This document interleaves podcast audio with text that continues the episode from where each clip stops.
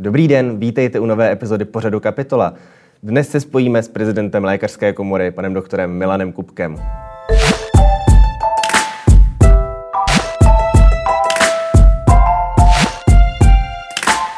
Pane doktore, dobrý den. Děkuji, že jste si našel čas a připojil se k nám do našeho vysílání. Dobrý den a pevné zdraví všem. Určitě pevné zdraví je to, co teď všichni potřebují. Pane doktore, zeptám se, v posledních dnech ze zpráv jsme mohli vidět, že ta čísla jak nakažených, tak hospitalizovaných mírně klesají. Je to důvod k optimismu a můžeme třeba říct, že jsme z nejhoršího venku? Tak já bych se bál být nějakým optimistou, protože eh, nazvěme to takto. Eh, zhoršování se zpomaluje ale úměrně sníženému počtu pozitivních pacientů, tak bohužel nám také klesl počet prováděných testů. Takže jestliže za sobotu jsme měli 11 400 nových případů, což je sice o tisíc méně než před týdnem, ale zároveň jsme dělali o 4 tisíce méně testů. A vzhledem k tomu, že třetina testů je v současnosti pozitivních, tak vlastně Eh, na minimálně tisícovka eh, nemocných unikla. Eh, takže zatím bych řekl, že prostě ta čísla stávají stejná a že se to zhoršování zpomalilo. Mm-hmm. Zeptám se, vy z rozhovorů nijak se netajíte tím, že jste pro přísnost toho dodržování veškeré sociální distance, omezení kontaktů. Ta opatření, která máme ze strany ministerstva zdravotnictví v současné době platná, přijdou vám dostatečná nebo by ještě měla zpřísnit, aby došlo k zrychlení toho, zrychlení, zpomalení toho nárůstu, byť to tedy zní dost příšerně, když se to takhle řekne?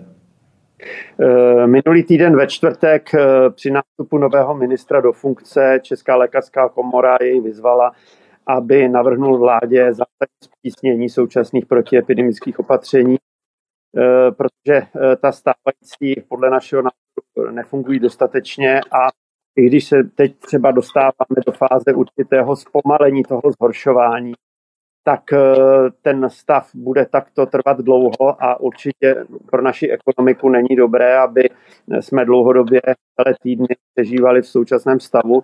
A také musíme myslet na to, že pokud nesrazíme číslo R, to je produkční číslo pod jedna, tak e, není otázka, jestli zdravotnictví skolabuje, ale pouze kdy se tak stane, protože ten počet pacientů nejenom nám narůstá, ale narůstá nám stále rychleji, i když, jak jsem již říkal, to zrychlení se trošku zpomaluje. A situace opravdu není dobrá. V současnosti je COVID-19 nejčastější příčinou umrtí v České republice.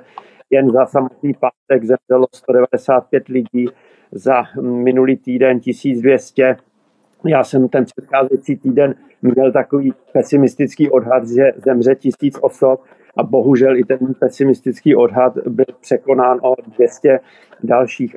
Eh, prostě nemůžu se neptat, kolik lidí musí zbytečně zemřít, abychom tu eh, epidemii začali brát vážně. Mhm, zeptám se, kdy podle vás můžeme vidět nějaké to pomyslné světlo na konci tunelu, kdy eh, dojde k tomu, že se život, ať už v Česku nebo vůbec ve světě, vrátí do nějakého normálu? tak samozřejmě řešením je vakcinace a my toužebně očekáváme eh, vakcínu proti covidu. Myslím si, že v současné době, i když ta vakcína ještě na trhu není, že už je na čase, aby stát rozjel informační kampaň veřejností, aby se nám dříve neaktivizovali nejrůznější odpůrci očkování. A pokud se ptáte na to, to rozvolnění, tak Eh, já mám takový nepříjemný pocit, že my jsme opravdu nepoučitelní, protože eh, včera eh, stejný den vláda zavře speciální školy. Je to akt čirého zoufalství, protože množství nakažených učitelů je skutečně velmi vysoké, ale tímto rozhodnutím pošle domů několik set lidí, rodičů, kteří často dělají ve velice exponovaných profesích. A stejný den povolí profesionální sport Eh, který samozřejmě pro ekonomiku nemá vůbec žádnou hodnotu. Takže prostě tady jde opravdu jenom o peníze a mně se tenhle ten přístup nelíbí. Prostě já si myslím, že primárně by mělo jít o zdraví a o život a prostě tyhle ty biznesové zájmy by měly jít eh, stranou. Mhm. Zeptám se k tomu očkování, jak jste již zmínil tu neblaze proslulou skupinu odpůrců.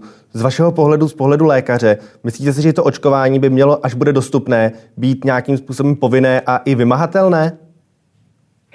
Tak já jsem zastánce spíše pozitivních motivací a si představit, lidé, kteří budou očkováni, nebudou muset dodržovat některá omezení. Budou moci například cestovat, budou například chodit do kina, do divadla, Eh, do restaurace. A prostě ten, kdo se rozhodne, že bude žít na okraji společnosti, no tak ať si žije na okraji společnosti. Hm, ještě jednu otázku k vakcínám. Eh, jedna z amerických firm vyrábí ty vakcíny nebo podílí se na jejich vývoji v laboratořích kousek za Prahou v Bohumili u Jevan. Myslíte, že tento fakt nám třeba jako České republice nějak pomůže se k té vakcíně dostat o něco rychleji? Tak já si myslím, že ne, eh, protože eh, o víkendu jsme měli virtuální zasedání Světové lékařské asociace a jednou z priorit je spravedlnost eh, v tom přístupu. To znamená minimálně v rámci zemí Evropské unie se bude postupovat jednotně. Není možné nějakou zemi diskriminovat ani zase nějakou zemi upřednostňovat. Prostě v souvislosti s virem se ukázalo, že svět je jedna velká vesnice vzhledem k současným možnostem cestování, takže musíme postupovat společně a pokud provočkujete přednostně jeden stát, tak to stejně není řešení. Je třeba postupovat prostě jednotně a tu vakcínu rozdělovat spravedlivě. Mhm. Zeptám se ještě, u nás v posledních týdnech je vidět, že se nám ta epidemie mírně řečeno vymkla z rukou. Ta čísla prudce narůstají.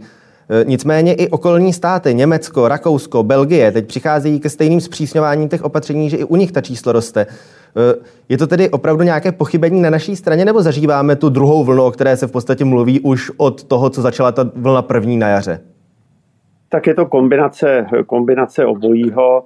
Eh, u nás spíš než o druhé vlně se dá mluvit o tom, že prostě jedeme eh, jaksi kontinuálně v té vlně první, protože u nás žádná první, první vlna nebyla a právě ten velký úspěch, kterého jsme dostali na jaře, kdy vláda zareagovala možná instinktivně, ale určitě zcela správně, skutečně tvrdými opatřeními pro srovnání se současným stavem. Ta opatření, která platila na jaře, byla mnohem přísnější než eh, to, co platí dnes a eh, za celý první půl rok nám zemřelo 340 pacientů, to nám umře v současnosti za necelé dva dny. Takže ta situace je mnohem závažnější a přesto ta opatření, která vláda přijala, jsou v současnosti mnohem měkčí a také si méně fungují. Ale ptáte-li se na to, Očekávalo se, že se eh, COVID rozjede na podzim, eh, eh, ale asi všichni jsme byli zaskočeni tím, jak rychle nás vytrestal tu letní bohorovnost, kdy prostě ta epidemie se rozjela dřív, než jsme čekali v. A samozřejmě, jak si vláda má co zpytovat, protože svědomí, protože ta opatření, která se zaváděla v polovině října, měla ve skutečnosti platit minimálně o měsíc, o měsíc dřív. Tak, jako je v současnosti zavádí třeba v tom Německu. A mně se opravdu o víkendu na tom virtuálním jednání špatně poslouchalo, když se navzájem účastníci varovali, dělíme všechno pro to, ať nedopadneme jako Češi. Mm-hmm. Je to možná trošku Psychologická otázka, ale lékař i mimo tu specializaci psychologa přichází denně do kontaktu s lidmi, takže trochu psychologem být musí do určité míry.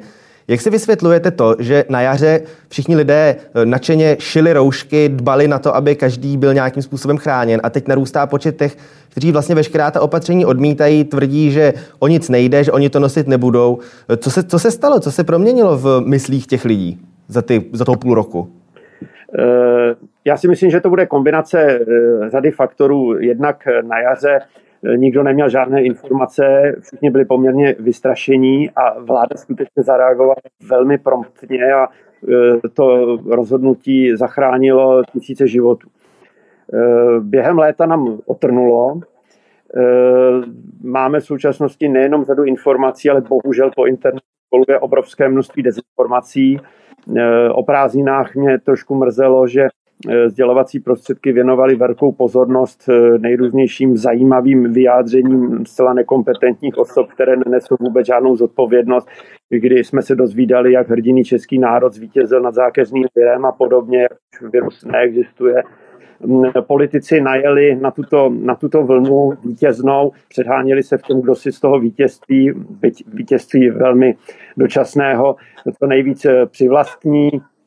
Eh, a chtěli tak evidentně dojet do regionální voleb, do krajských voleb, které byly na začátku října. A myslím si, že ty volby, to bylo jedno velké zlo pro nás v dané chvíli, prostě protože kdyby volby nebyly, tak možná i vláda reagovala rychleji. Tak hmm. to říkám, politici chtěli všechno na té vlně úspěchu dojet, dojet do voleb, ale stejně nakonec to v polovině září prasklo. Nepříliš schopný ministr Vojtěch musel odstoupit. Nastoupil profesor Primula, který vzbuzoval respekt a mě velmi mrzí samozřejmě to, jakou chybu, chybu udělal a tedy musel zřejmě, asi musel z postu ministra odejít. Takže to jsou všechno věci, které, které nám neprospěly. Hmm. Když se posuneme od těch obecných otázek kolem toho koronaviru jako takového, rád bych s vámi se zaměřil na situaci současnou v českém zdravotnictví, protože jako předseda České lékařské komory máte zprávy od lékařů, máte zprávy od ředitelů nemocnic. V jakém stavu vlastně teď to naše zdravotnictví je? Tak je třeba si uvědomit, že naše zdravotnictví eh, je chronicky podfinancováno a personálně zdevastováno. To znamená, do této krize jsme nešli v žádné dobré kondici. Eh, díky obrovskému nasazení eh, lékařů, zdravotních sester, ostatních zdravotníků, ale i pomoci dobrovolníků, ať už jsou to medici nebo studenti jiných zdravotnických škol a i prostě naprosto lajci, eh, kterým všem za to děkuji, tak se daří to, že zdravotnictví eh, tu epidemii zatím zvládá. Samozřejmě 1200 mrtvých za týden prostě eh, je přesné, přesné číslo. Já se obávám, že tento týden dopadne, dopadne ještě hůř a že těch mrtvých bude někde okolo 1500 to, i když budeme dělat, dělat co, co můžeme. No a v současnosti je situace taková, že máme 15,5 eh, tisíce nemocných eh, zdravotníků, z toho je 2800 nemocných lékařů, 7,5 tisíce zdravotních sester a bohužel, co je nejvážnější, 10 zdravotníků zemřelo, z toho 5 lékařů. V uplynulém týdnu to byli dva eh, kolegové ambulantní lékaři, kteří zemřeli. Eh, samozřejmě doufáme, že nedopadneme jako v Itálii, kde eh, v té první vlně zemřelo více než 170 lékařů. Řada z nich doslova odešla do práce v práci se jim udělalo špatně, se z té nemocnice nikdy ven nedostali. Mhm.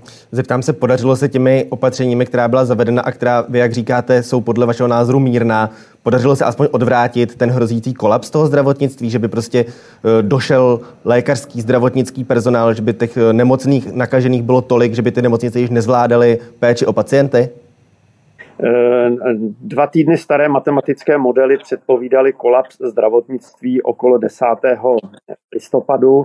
Eh, vzhledem k tomu, že se ten nárůst eh, toho zhoršování podařilo zbrzdit, tak se ten pomyslný kolaps, kdy se nemocnice zahltí a nebudou moct přijímat další pacienty a lidé by nám mohli začít umírat i na celá banální choroby, protože prostě se, se nedostanou, tak jak se to stalo v New Yorku na přelomu dubna a května, tak eh, tento kolaps se zatím posunuje, ale jak už jsem říkal, pokud nebude reprodukční číslo pod 1,0, tak není otázka, zda k tomu kolapsu dojde, ale pouze kdy se tak stane. A je určitě dobře, že se staví polní nemocnice, například ta v Letňanech. Má 500, máme 500 lůžek, ale při současné rychlosti epidemie těch 500 lůžek se zahltí za jeden jediný, za jeden jediný den. A my samozřejmě musíme zabránit tomu, co se právě stalo v tom New Yorku, kde eh, eh, standardní úmrtnost eh, v New Yorku, která je týdně 1200 až 1500 lidí ze všech příčin, najednou v těch kritických týdnech vzrostla až na 6 až 8 tisíc mrtvých za jediný týden. A řada těch lidí vůbec třeba neměla žádný eh, koronavirus, ale zemřeli proto, že jim prostě nedostalo lékařské pomoci, nemocnice jim nebyly schopni poskytnout a v takové situaci se samozřejmě život ohrožujícím stavem stává třeba zánět slepého střeva nebo děložní těhotenství na nějaký úraz. Mm-hmm. Zeptám se, jakým způsobem se logisticky řeší ten nedostatek lékařů, protože uh, slyšeli jsme zde volání o pomoc z nemocnic v Libereckém kraji, poté to bylo v kraji Zlínském. Funguje to tak, že například tam začnou dojíždět lékaři z nějakých eh, okolních nemocnic, nebo eh, je tady nějaké outsourcování, například možnost eh, lékařů, ku příkladu v těch uhersko-hradišských a zlínských nemocnicích, například ze sousedního Rakouska. Jak to funguje ta spolupráce, aby v podstatě ty nejvíc zasažené nemocnice byly nějakým způsobem saturovány, aby tam nedošlo k tomu, že ta jedna nemocnice skolabuje? Včera byl oficiálně spuštěn centrální dispečing volných kapacit lůžkových v českém zdravotnictví. To znamená, dochází k převozům pacientů z těch nemocnic, které jsou přetížené, do těch, které ještě mají volnou kapacitu. To je velmi důležité. Já jsem zároveň hovořil s panem ministrem o nabídkách hm, z Německa, že by německé nemocnice převzaly část našich pacientů. Určitě by bylo dobře, aby stát okamžitě eh, začal v této věci jednat a dokud tu kapacitu Němci mají, tak aby se nám mohlo odlehčit. Eh, co se týká mobility personálu, tak eh, my samozřejmě se snažíme jednak přilákat některé lékaře, kteří odešli do zahraničí, Eh, samozřejmě budou to jednotlivci, ono to není tak jednoduché, oni mají svoji práci a je to poměrně složitá administrativa. Eh, oslovil jsem mezinárodní farmaceutické firmy, kteří zaměstnávají řadu lékařů a potníků, aby je eh, uvolnili. Také se zdá, že nějaká desítka, dvě lékařů tak to mohla nastoupit. Samozřejmě vyzýváme i mladší kolegy, ambulantní lékaře, aby pokud mají kapacitu, a mají se třeba s tím alternovat těch ambulancích, aby šli vypomoct do nemocnic, ale tady musíme být velmi opatrní, protože eh, ti ambulantní lékaři v současnosti jsou první linii obrany. Hmm. Jednak praktičtí lékaři v podstatě nahrazují práci hygienické služby, která je personálně na tom tak špatně, že v současnosti vůbec nestíhá. To znamená, praktičtí lékaři dnes v zásadě trasují ty pacienty, posílají je na vyšetření, vystavují jim elektronické neschopenky, Eh, karantény a podobně. No a ambulantní specialisté zase řeší ambulantně to, co by za normálních okolností poslali do nemocnice. A kdybychom první linii obrany eh, vyklidili, tak bychom těm nemocnicím moc nepomohli, protože lékaři by odešli z ambulancí do nemocnice, s nimi by odešli i jejich pacienti. Takže prostě je asi lepší, když každý dělá, dělá to, co má.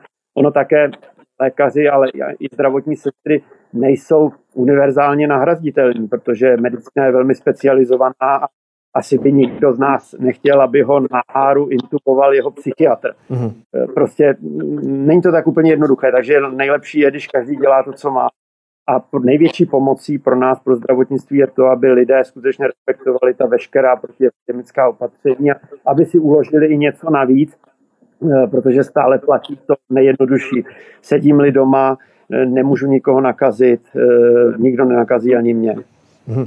Ještě se zeptám, eh, co byl velký problém na jaře s dostupností těch ochranných pomůcek, ať už jsou to roušky, respirátory, ochranné obleky, rukavice. Na jaře to byl velký problém, že i v nemocnicích tyto pomůcky chyběly. Podařilo se alespoň toto vyřešit, že teď se nemusíte zdravotníci bát, že by jim například ty respirátory došly?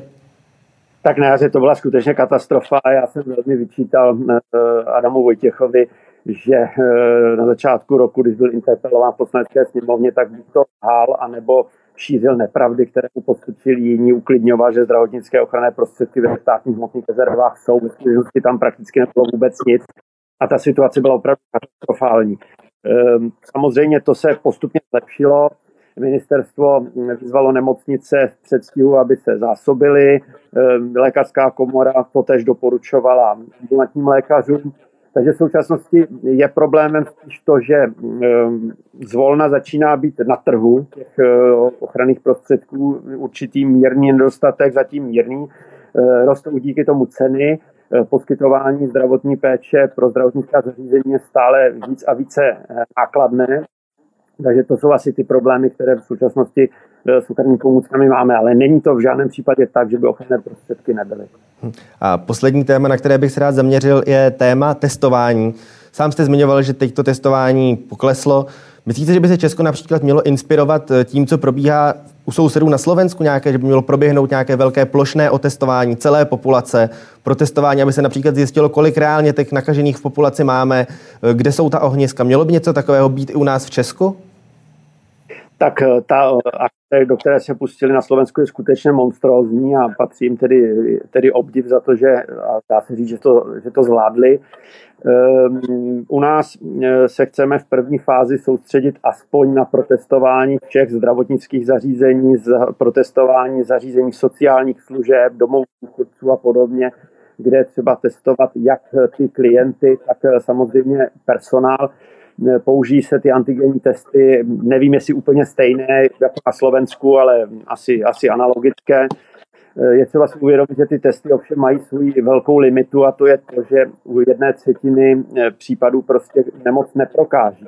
To znamená, pokud je ten test pozitivní, tak praktická jistota, že ten člověk je skutečně nakažený ale pokud je test negativní, tak u jedné třetiny takových případů je to falešná negativita a ve skutečnosti ty lidé pozitivní jsou. To znamená rozhodně výsledek toho testování nebude, že všichni, co budou negativní, takže, takže prostě mohou být nemocní. To určitě ne, ale samozřejmě to pomůže. E, nám se totiž bohužel nepodařilo samozřejmě ty sociální zařízení, ta sociální zařízení ochránit. Eh, vím, že v současnosti začínají i s určitou logistikou pomáhat eh, lékaři bez hranic. Já jsem s nimi o tom, o tom vyjednával a eh, určitě je třeba prostě se na tato právě sociální zařízení soustředit. Pane doktore, já vám ještě jednou mnohokrát děkuji, že jste si udělal čas, hodně sil a hlavně pevné zdraví. Děkuju a také vyzývám všechny, dodržujte to, co je potřeba. Máme svůj vlastní rozum, nemusíme čekat, až nám vláda nařídí zákaz vycházení. Eh, můžeme prostě eh, pomáhat zdravotnictví sami tím, že prostě nebudeme chodit nikam zbytečně a budeme prostě všechna ta opatření dodržovat, aby ten náš život co nejdřív zase začal vracet do nějakých normálních, snesitelnějších kolejí. Děkuji ještě jednou.